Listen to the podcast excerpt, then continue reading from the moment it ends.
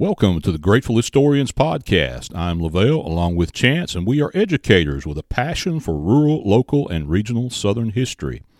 As always, I am joined today by my friend, colleague, and partner in crime, Chance Carden. We're here in Mathiston on this sleet and slight rain on a Saturday afternoon, February sixth, gathered to talk a little U S history as we always enjoy doing. Chance, uh, tell us, if you will, first of all, good afternoon, and if you will, tell us a little bit about the topic for today. Thank you for having me again. Uh, today we are going to be talking about uh, a little bit of medical history, um, and then probably one of the things I'm most excited about, which I, I think is just very interesting. A lot of people don't know um, just how many presidential deaths that we've had and, and how interesting some of them are, how unique they are. So we'll, talk, we'll kind of delve into some of that. And then specifically, we'll get into the death of President James Garfield in eighteen eighty-one. So uh, go ahead and start us off. I think you're going to lead into the presidential deaths first. Yes, um, so we've had a, a very interesting history when it comes to our presidents. Um, there is, in our past, a belief by some that there is a curse on the presidency. And this really did not appear until more modern times, but um, the belief was that an Indian chief by the name of Tecumseh, who would have fought against the United States Army in the early eighteen hundreds, right before the time of the War of eighteen twelve, that after a battle uh, that was that the native tribes lost, that he placed a curse on the United States and basically said that presidents who were elected in the years ending in zero would die. Uh, now, the interesting fact about this is we don't see evidence of anything about this curse until almost modern time, so almost one hundred years goes by before we, we see any reference to any curse, which already kind of places it in kind of a uh, a light that may make this seem like something, ah, we're not too really sure about this. But at any rate, it is interesting that the general who fought in the battle against Tecumseh was General William Henry Harrison. And William Henry Harrison, who won this battle against Tecumseh and his brother the Prophet and a confederation of Indian bands, became president in the year eighteen forty. Now, just a little bit of presidential history. We we know that if there is an election, like let's take, for instance, the last presidential election, two thousand twenty, the new president doesn't take office until the following year. So it's the two thousand twenty election. It's the two thousand twenty-one inauguration. And we do that now in January, but we used to do this in March up until a Uh, amendment to the Constitution changed this.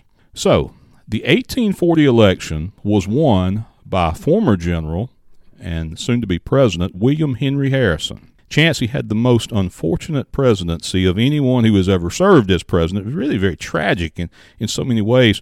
In eighteen forty-one, in January, William Henry Harrison traveled to Washington, D C to give his inaugural speech, and when he did, he traveled in um, some wet weather, probably not unlike these sleety conditions that we're in today outside, but uh, very cold weather, and he insisted upon giving his inaugural address outside in this bad cold weather, in this bad damp environment, and he got sick. And he was president about one month, over three weeks of which were spent in bed sick. He had developed a case of pneumonia, and he died.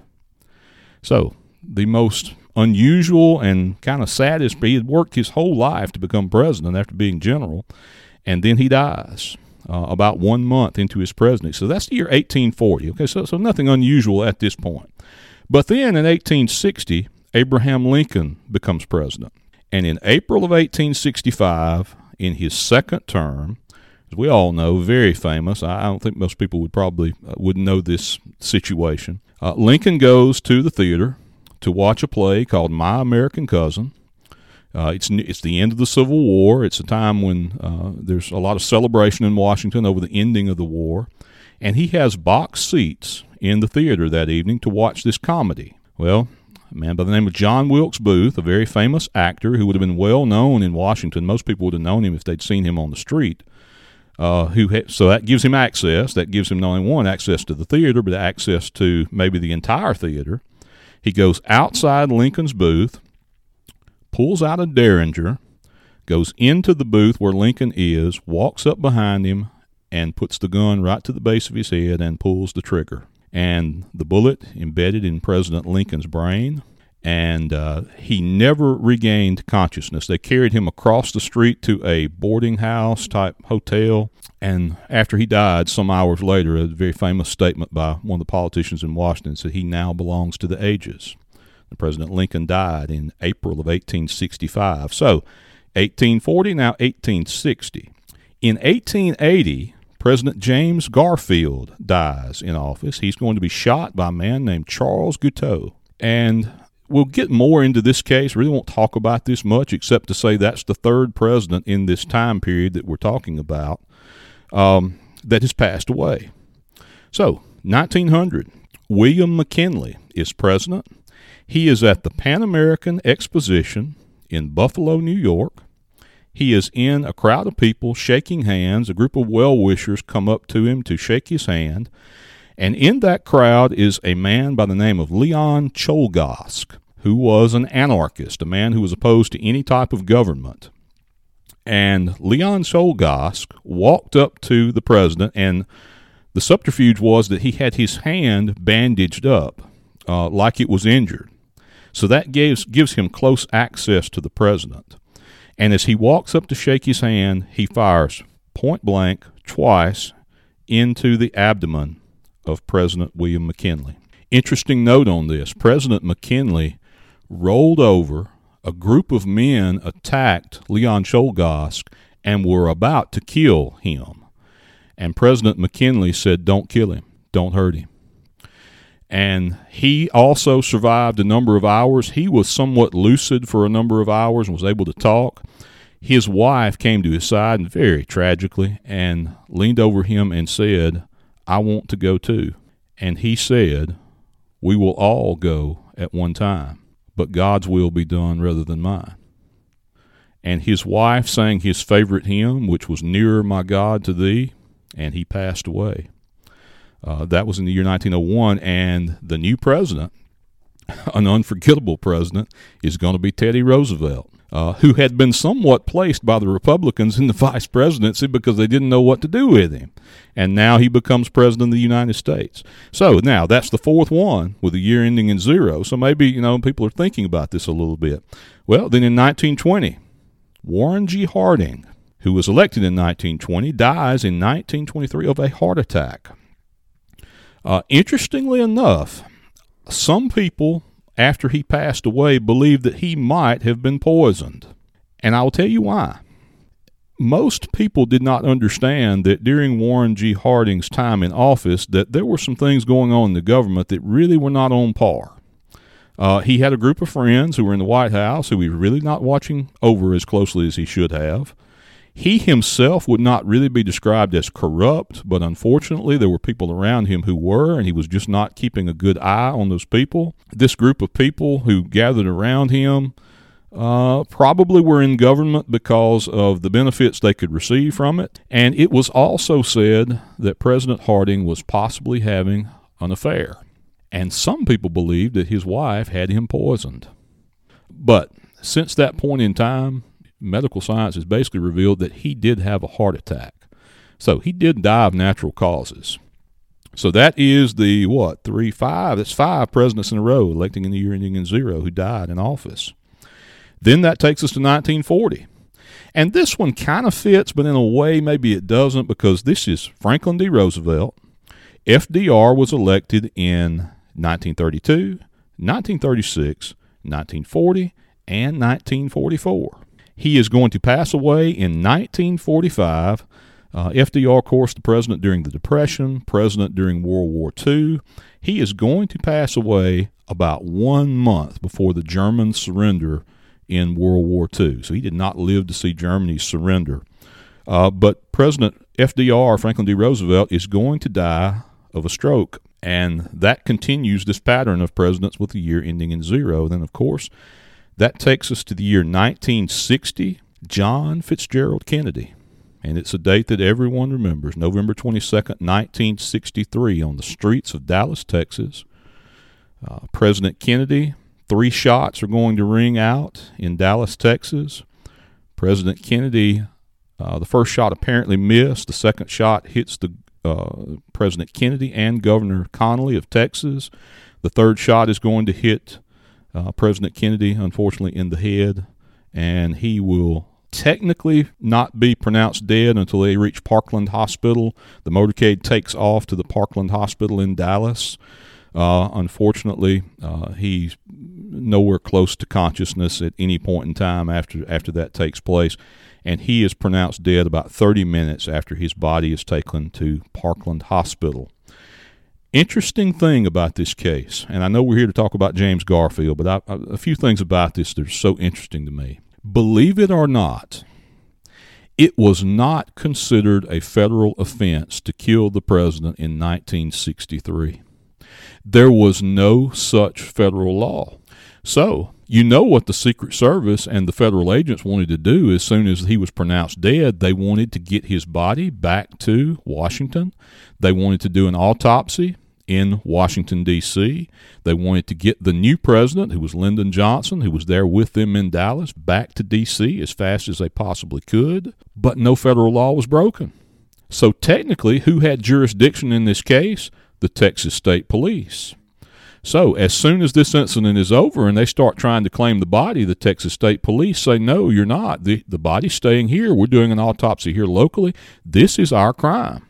And believe it or not, federal agents and state agents from the state of Texas drew guns on each other in Parkland Hospital and almost had a showdown over whose jurisdiction it was to take care of the body of President Kennedy. Now, I, I think in most instances people would say uh, in a national emergency, because remember, we don't know who did this crime immediately. Is this some foreign power? Is this, you know, we don't know. So it would behoove us to get the new president back to D C as fast as we possibly could. I think cooler heads finally prevailed, and they took the body back to D C. And then, of course, all the other incidents that happened with it, it that'd make a good podcast one day. But, by the way, we talk about a lot of, of stories. I, doing this one's a little bit out of the ordinary, and I should have mentioned this when we started. Chance and I are going to show we got a few more tricks up our sleeves rather than just a, a, some, some local storytelling. We're going to talk a little occasionally about some, some broader topics, and I think that's good too. I, I love doing local history, but talking about some other broader subjects is good too sometimes. But that's not the end. Okay, so we're at nineteen sixty. In nineteen eighty, Ronald Reagan is elected president over Jimmy Carter. And in nineteen eighty-one, Ronald Reagan is standing outside the streets of D C, having just finished a speech, about to walk to the presidential limousine, and is shaking hands, or actually waving to a group of people across the street when shots ring out. And a young man by the name of John Hinckley shot the president, who did not know he was shot at the time that he was shot. He had his arm up waving, and the bullet actually hit the limousine, ricocheted off, and went in the president's body. And when they pushed President Reagan into the limousine to, to go away as quickly as they possibly could, a Secret Service agent landed on top of the president, and President Reagan thought that they had broken one of his ribs. Didn't know he was shot. Did not know he was shot until they got him in the hospital, got to check in. They thought maybe it was a heart attack or something along those lines, but he's starting to spit up blood in the uh, in the presidential limousine. You don't, it's not a natural place to look for a bullet up under the armpit. So they didn't find it immediately, had to do x-rays, and then they find that that bullet is just centimeters away from his heart. It had broken a rib and moved upward towards his heart. It was a twenty-two caliber Devastator bullet, um, which is sometimes used by assassins. Why did this guy do this? Why did this guy shoot at President Reagan? He did it because he wanted to impress the actress Jodie Foster, who he had never met, who he had sent letters to, and who had thrown the letters in the garbage. But basically, he was he sent her a final letter and said, "You're not responding to my wishes. I ha- must do something to show you my love for you." And that was to attempt to kill the president. Now, President Reagan is going to survive that assassination attempt. He's going to live through that surgery. It was touch and go there briefly. But Ronald Reagan in nineteen eighty lives through that, and if you believe in curses, breaks the curse. So interesting kind of that that, that that happens that way. So that's kind of the background of some of our presidents. That That's seven of these presidents. Is that right? Seven? Eight, including Reagan? Including Reagan. So seven of those died. And we also had one other president who, who died in office. So of those who died, seven of those died in those years ending in, uh, elected in the years ending in zero. So pretty interesting. But that kind of sets the table for, for where we want to go from here. Now let's let's carry this down the road just a little bit further. I think it's worth mentioning, too, and we don't have a whole lot of time to, you know, talk about it, but uh, George W. Bush, elected in two thousand, is also going to have an assassination attempt in two thousand five. Um, and again, just for those who are interested in the curse of Tecumseh, uh, that's very, to me, it's just really fascinating and interesting. But again, another one who, like you're saying, uh, Ronald Reagan breaking the curse, but having that assassination attempt as well. Now, before we move into actually discussing uh, James Garfield more specifically, I'd like for you to help put this event in historical context, uh, specifically dealing with, I mean, we're in eighteen eighty-one, uh, on the cusp of a change in the medical field and in medical thought. Just try to put that into a little bit more historical context first. Okay, so I think it would be worthwhile for those who are listening who kind of want to understand the, the science of this and how this event is going to change history. This presidential assassination is going to change things. I think it's interesting um, and would be worthwhile to go back and think just for a second about medical thought and how people believed about germs and about how we got sick and that type of thing. And chances, you know, medical science has been a trial and error process for a long, long time, unfortunately. In the eighteen hundreds, it was not unusual. And you think about this today and people think, well, that's crazy. But it was not unusual, say, in the eighteen fifties or so, for medical uh, universities to hire people to go rob graves. They would hire grave robbers to go h- rob fresh graves so that they could study corpses because they didn't have an understanding of the functions of the human body. So they were able to learn from that. Now, certainly not ethical that they did these things, but it did bring about a better understanding of the human body. But to go back one step further, let's take this back just a little bit further than that. There used to be, for a long, long time in human history, a belief called the miasma theory. And basically, to put it in simple terms, what it meant was people believed that bad air caused you to get sick, would cause disease. Um, if you breathed polluted air, you would become sick. Now, in, in one sense, they were kind of right. They were observing things, and they were kind of right in this sense. It, it wasn't the air. It was the germs that they were in close contact with other people that were distributed through the air that was causing the disease, but not the air itself. But they believed, for instance, if you were around a dead animal, and that scent, that terrible stench that comes up from a dead animal, that that scent would make you sick. In the same way that they believed, and this is so strange, but they would believe that an obese person could be standing in a room where there was a lot of rich food and that the odor of those rich foods could make you gain weight. They believed that the air itself was what carried these things, and therefore that was what made you sick. Now, they fell into what we call, in classic logic, a post hoc fallacy. Okay, so th- there's this Latin phrase, post hoc ergo propter hoc. And if you translate that into English, it roughly means afterwards, therefore because of. And I'll give you a real simple example to the to the listeners. Suppose a farmer early in the morning observed a rooster crowing and then the sun comes up. Okay, well, it would be a logical fallacy to say that because the rooster crowed, the sun came up. So so they were taking an event that they observed and making it the cause of the events that later followed. And that's, that's a logical fallacy. Here's an example of it, a real example. Back in medieval times, back in the time of the Black Plague, crowded cities had such high infection levels. Well, wealthy people saw this and, believing this miasma theory that was going around, thought this bad air will make me sick. I have funds. I will go out to my country manor, miles away from everybody else, where the air is pure, and therefore I won't get sick. Well, not because of their reasoning, the air, but because they weren't around sick people, yes, a lot of them were spared, which only caused even more people to believe this theory: if you get out of bad air, you're going to be okay. So that's the kind of the miasma theory. Here's another one, and this always amazed me. It's kind of disgusting, and we're going to have to talk about some disgusting topics, and this is, I'm just sorry, it is, but for a long time, people would observe rotten meat. Let's say an animal died on the side of the path or the road or whatever, and later they observe maggots on that meat. Well, they couldn't see flies landing on that meat, laying eggs, which is the larva stage of, of the next flies. They couldn't see that, so they assumed that that air surrounding it was causing that to happen. So again, another case of a bad observation. They were seeing things, but it wasn't the cause, the immediate cause, but it wasn't the real cause of what was happening. Okay? And our history is filled, absolutely filled, with medical mistakes, one right after the other, as I said earlier, and it's sort of a trial and error process. I'll give you one. I'll give you several. The Romans used lead, lead pipes, lead plates, lead utensils, drank from lead cups, et cetera.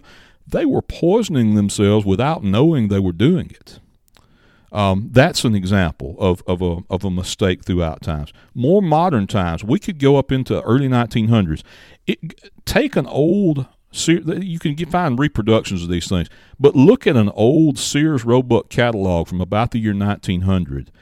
You will find in there a medical device called a bleeder, in which people hooked a system up to themselves that had razor blades on it, cut themselves, placed a bucket or a pan underneath themselves, and thought, I have too much blood in my body, I will drain some of it off. Particularly people who had uh, inflammation in their bodies. Okay? Just like we might fill a, let's say, a water balloon full of water, and you take some of that water out and it reduces the size. People actually believed there was too much blood in their system, and that was causing you to be ill. So you drain some of it off. And guess who this happens to? In the year seventeen ninety-nine, our former president, George Washington, gets sick with a sore throat. And it was a bad sore throat. In fact, it was so closed up, his canal was so closed up that he was having difficulty, almost strangling. So they bring in doctors. And those doctors bled forty percent of the blood out of his body. And obviously, you know what happened in his already weakened condition because of what he's going through, this infection that's in his body.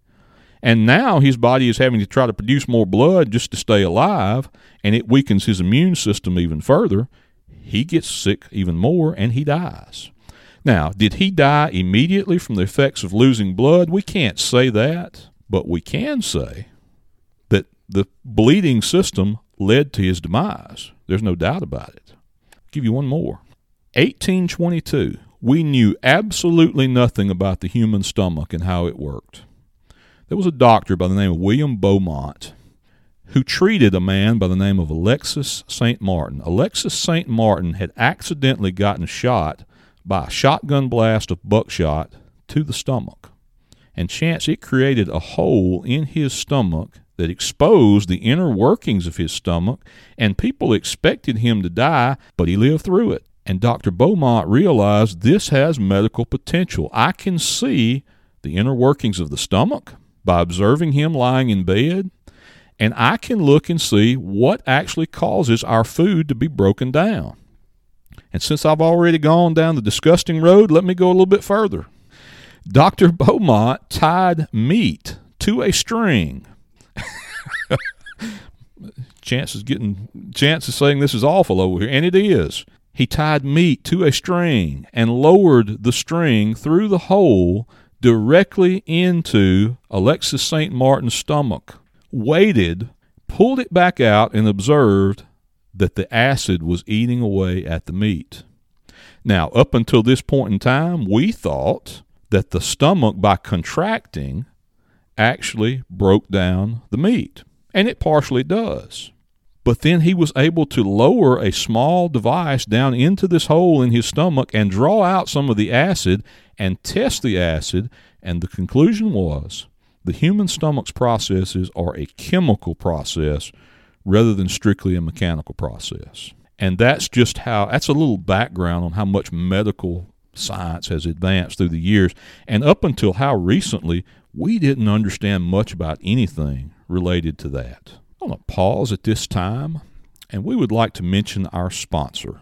Grateful Historians podcast is powered by McGinnis Dirt Services. You can contact Austin McGinnis at six six two, five five two, seven seven five zero for all of your land improvement needs. If you need a pond built, a levee cleared off, you need some bush hogging done, some stumps dug, an access road or a lane, maybe even a house pad, any and all of your land improvement needs, needs you would do well to contact Austin McGinnis at McGinnis Dirt Services. His number is six six two, five five two, seven seven five zero. The Grateful Historians podcast, powered by McGinnis Dirt Services. That number again to reach Austin McGinnis, former student of mine. six six two, five five two, seven seven five zero for your land improvement needs. We'd also like to mention that you can see Michael Cobb at Farm Bureau Insurance for all of your insurance needs. Michael can help you with your insurance, from coverage for your home and autos to life insurance plans, all tailored to meet your individual needs. Farm Bureau is a Mississippi company, and Michael is a local agent committed to taking care of you. So, go with the home team. Call Michael Cobb at Farm Bureau Insurance, six six two, two five eight, seven eight zero two. Again, that number, six six two, two five eight, seven eight zero two. And Chance, I think I might have disgusted my listeners with everything we've talked about so far, but hey, it's it's history, so I had to tell it. Let's take this thing back a little bit closer to our original discussion, which is, after discussing all of those presidents who had passed away, let's take this back to President James Garfield, who was elected in eighteen eighty. Yeah, I was just about to try to steer you back away uh, from that medical discussion. I think I think we've all ha- heard just about all we can take of that for now, but uh, we'll go into um, basically figuring out how all of this leads us to the assassination of uh, James Garfield and, and how it's in, evol- or involved in that assassination. How does it uh, contribute in some way? Okay, so if we had to understand the medical background just a little bit, I think it also, to understand this case thoroughly, we need to understand the politics of eighteen eighty. And there were two groups uh, politically who are vying for some political power who we need to discuss. That group, one of the groups, unusual names, one group called the Stalwarts and the other group called the Half-Breeds. And Chance is going to tell us a little bit about these two groups and explain to us just a little bit about what we mean by these two names, Stalwarts and Half-Breeds. Well, during the administration of Ruther- Rutherford B. Hayes, um, in the uh, right just right after Reconstruction, after the Civil War, the Republican Party is going to be split into two different factions. Uh, the Stalwarts are going to be the more conservative faction, basically seeing themselves uh, a stalwart in the opposition to Hayes's efforts to reconcile and make amends with the South. And stalwart itself means to be like loyal and hardworking, and they basically opposed any forms of civil service reform and preferred to keep in place that existing uh, patronage system, basically winner take all spoils system, rewarding your uh, supporters and friends with federal positions at the uh, federal level after winning an election. And on the other hand, we have the half-breeds, who were a moderately liberal faction of the Republican Party. And in the minds of the Stalwarts, the term half-breed was meant to suggest that they were only half Republican. Uh, the half-breeds backed Hayes's lenient treatment of the South and supported this idea of a civil service reform and trying to do away with that patronage system. Okay, so we have President Garfield, who is marginally a half-breed. He would not be described totally as one, sort of almost apolitical when you get to this discussion of these two, but marginally a half-breed politically. But his vice president, man named Chester A. Arthur, is a dedicated stalwart and has been involved in the political machinery of the Republican Party at that time, is very heavily connected. You have to understand that when Garfield is elected, things are very different politically today than they, than they were at that time. James Garfield went to the eighteen eighty Republican Convention just as a delegate, not really as a candidate. But because the Republicans could not reach a consensus on a candidate, he became what's called a dark horse candidate, placed on the ballot, and eventually enough of those electors there nominated him to become the Republican candidate for president. You remember back in those days, so much of our politi- politics were done at the convention level. So the political conventions today are more like a T V commercial. They're a week-long T V commercial. They're just uh, really validating what the primary process has already decided. But back in that time period, that wasn't the case. So uh, Garfield, kind of out of left field, becomes president, and he names Chester A. Arthur as his vice president. Now, this is where the story gets interesting. This is where we introduce a man by the name of Charles Guiteau, who was a very, very unusual man. He had spent a brief amount of time as a reverend. He had spent a bit of time in a political commune. He had gone from house to house, basically living off of handouts and that type of thing, because he just, he was one of these kind of people who just could not find his way in life. Um, had been married, been divorced. But in eighteen eighty, right before the presidential election, he had written an article explaining why he, Charles Guiteau, believed that James Garfield should be elected. And this article appeared in some minor newspapers, nothing major. It was not something like nationwide, you know, people read this, but it did appear in a couple of publications. Okay, so Garfield is elected. Guiteau believes in his fevered mind that the fact that his article endorsed Garfield was the reason that Garfield was elected. So, being a quote-unquote stalwart, as some of the Republicans were and some other politicians were as well across the United States, you know what he's going to expect: a government position, a government job for his loyalty to the president. Guiteau is going to move to Washington, D C with no money and no resources and no job. But he is expecting that when he gets to D C that he is going to be invited into the White House and that they're going to shower him and thank him for all of his contributions to Garfield being elected president, and that he will get a position. He wants to be the consul to either Vienna or Paris in Europe. And that's the position that he thinks he's going to get, sort of a diplomat-type job. Well, they don't even know him. They haven't even heard of him before. So when he shows up in Washington, remember, in that day, it was possible to go to the White House and literally walk to the front door, knock on the door, and gain entrance to it. It's not like it's a difficult process to get in. They invited him in the door. He goes and sits down and takes a seat, and he spends time, goes up to the desk and says, you know, I'd like to speak to the president. We'll see if he can speak to you, that sort of thing. And he does this for a number of days and finally gets one chance to talk to the president. The president gives him an audience, but he doesn't hear back. And then he starts talking to other politicians in Washington and basically demanding that they give him this government job. And finally, one or two of them say to him, don't even mention it to us again. We're tired of hearing about this. Well, he's living in Washington. He doesn't have any funds. He doesn't really have a place to stay. The only way that he stayed alive during this time was he would go to a boarding house and then skip out before the bill was due and go to the next one. And by now, his clothes are starting to get a bit ragged. Uh, he doesn't have any money. He doesn't have an opportunity at any sort of job, so he's just hanging around hotels. What he does during the day is he goes and sits in the lobby of hotels and uses the free stationery that they have there and writes these letters to congressmen about his skills and ability as a politician and how he would help the administration, and that's how he spends his time. But eventually, even he realizes his failure.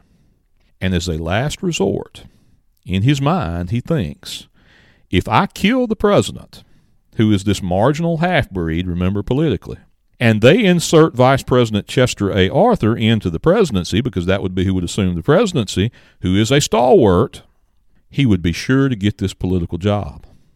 He thought he was assassinating a political tyrant, that the people of the United States would rise up when he did this and that they would applaud him.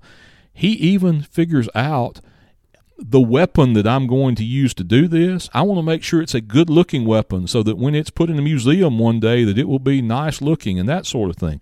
This is what's going through his mind as he starts taking the steps toward assassinating President Garfield. Okay, so with that being said, how did Guiteau go about the process of attempting to assassinate the President of the United States? What what was going through his mind, and what process was he trying to come up with to ensure his success? Well, first of all, I think it would be beneficial to describe presidential uh, protection during that era. Uh, during the Civil War, we added more Secret Service protection to the president simply because it was a necessity with the assassination attempts against Lincoln and the threats of assassination attempts. We have to remember, up until relatively modern times, the President of the United States could walk about Washington, D C relatively freely. Presidents would go into shops by themselves. They would do shopping. They would take walks down the street. Uh, it was, again, as I said earlier, relatively easy to walk into the White House and get a reception. So, you know, it, things have changed totally, and sadly, we can't do that anymore. That, that's impossible. I, I feel... I don't care who the president is, I feel somewhat bad for them today because they live such an isolated and insulated life. It, they are insulated from the public all the time. They don't drive a car. They can't. You know, um, I think President Reagan would go out to his I mean, he would go out to his ranch and drive a Jeep, but so many of these people lose touch. I, I know, for instance, um, and this is not a knock on him personally, but it's just an understanding of how life in Washington is. President George Bush Senior walks into a grocery store and saw a scanner that scanned groceries and was amazed by it. He had never seen a scanner in a grocery store, and those things had been in the grocery stores for fifteen, ten to fifteen years before his presidency. And, you know, but he never went to a grocery store. He'd not seen those things. That's just the life that they have these days. Okay, so James Garfield, though, back in this era, is able to travel about the city. Guiteau wants to kill him. Well, number one, he has no money. So what he does is he goes and borrows fifteen dollars from a friend, and he goes into a gun shop and he buys a pearl-handled revolver. It is a four forty-two caliber British Bulldog. The make was a Wembley, and the gun was once in the possession of the Smithsonian and is now since been lost. We don't know where it is, but they lost the gun. At one point in time, they had it. Uh, Guiteau had never fired weapons before he buys this handgun. But guess what? He takes this gun for a number of weeks, and he goes down to the Potomac River in Washington, D C, and he starts target shooting. He sets up targets. And what he finds out is he is a very proficient shooter of guns. That's what happens with the gun. He pays a little bit extra for the pearl-handled revolver, as we said, because he wanted it to be in a museum one day, he thought. Well, what about a location? Okay, so now you've got the weapon. What about, we know the motive. What about location? What about doing this? He saw one day where Garfield was going to be in a train station, but his wife was going to be there, Garfield's wife. And he did not, believe this or not, he did not want to kill the president in front of his wife because he felt like she would be too upset. I don't know what he thought would happen to her when he when she was away from him and he died. You know, I'm not sure the logical process there, but this is the guy we're dealing with who just does not make good, you know, does not make sense.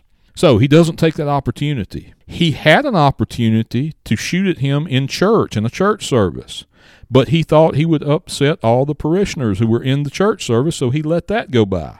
In the meantime, he writes a letter to the army and asks for protection by the army after he has killed Garfield. This is while he's planning this. He writes a letter to the United States Army asking them to protect him. Now, I don't know if that letter just didn't was not read, or they thought this is some kook and we won't, we're going to throw it in the garbage. But there was the opportunity to stop him at that stage, and it wasn't followed up on. So then that goes by. Well, he reads the newspaper one day, and he sees that on July first, eighteen eighty-one, President Garfield is going to be in a train station at a certain time, and that's where he finds the opportunity. And this is where he's going to fire the gun that is going to kill President James Garfield. Such an interesting setup to the actual event. There's so much background to these things that are happening. Uh, the political processes, what's going through Guiteau's mind, Um, the the eighteen eighty election and the, the feud that's going on between the half-breeds and the stalwarts that lead us up to this. But chance to leave this on somewhat of a cliffhanger. I think we're going to pause at this stage, and we're going to talk about the actual event of his assassination and the whole follow-up to that and what happens to Charles Guiteau. We're going to do that in the next podcast. Tune in with us the next time that we do this, so we'll continue to talk about that. But we are the Grateful Historians, and again, powered by McGinnis Dirt Services. We always want to leave on a note of something that we're thankful for, something that we're grateful for. I'm going to let Chance go first, and then I'm going to follow up with something of my own. Well, before we go, I also want to mention that uh, Guiteau also asked for a tour of the prison in which he believed he was going to be incarcerated after murdering James Garfield. So I can't wait till we get into this next podcast and kind of delve into that a little bit more in the, his process. Um, I'm already making my notes about, you know, this argument over insanity versus premeditated murder, but um, I can't wait to get started on that. Uh, as far as what I'm grateful for, um, as always, the medical personnel, especially uh, during this time, during all times, but during the COVID pandemic, it's, it's just been an incredibly, incredibly hard job, uh, not to mention all the, the pushback from certain people in the public and um, conspiracy theories and just having to deal with all of that in the midst of other issues as well, and just the fact that it's an already incredibly difficult job. Uh, so just a big shout out to the medical personnel. And Chance, thank you for mentioning that about um, about Guiteau and, and, the, and the tour of the jail. Just so much of what he did is so out of the realm of what is normal that, that you know, you just wonder how he's able to pull this off, how he's able to actually com- complete this process of killing the president. I would like to say, when we're talking about being grateful, I ran across something the other day, and Chance mentioned this a couple of podcasts back, but I'd like to mention it just a little bit further. Uh, I ran across something that uh, in our paperwork that showed that the Mathiston Volunteer Fire Department will be seventy-five years of service next year. And I don't think people out in the community possibly realize just exactly what they do. It is much more than fire protection. Uh, we are so blessed to have a group of men in our community who are trained medically to handle emergencies. They are the first responders who get there before the ambulances get there, and they oftentimes, I have personally witnessed it a number of times. They have saved lives of people who would have died before. And I'm not, again, just being able to be there quick because we have guys here in town who can move fast.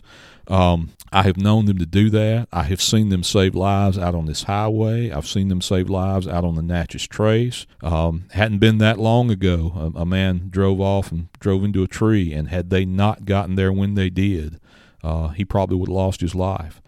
Uh, it is oftentimes, it is, again, a volunteer basis that they do these things, sometimes forgotten and, and oftentimes not given the credit that they deserve for doing it. I would like to say a big thank you to the Mathiston Volunteer Fire Department, who serves a broad area of Webster County. They don't just deal with the city limits of Mathiston, but a big thank you to them for the job that they do and for volunteering to help everyone in the community as they do. We're going to continue with our next podcast. We're going to talk about what happens to President James Garfield, and we will continue with that assassination and the follow-up to it. We are the Grateful Historians Podcast. Thank you so much for joining us.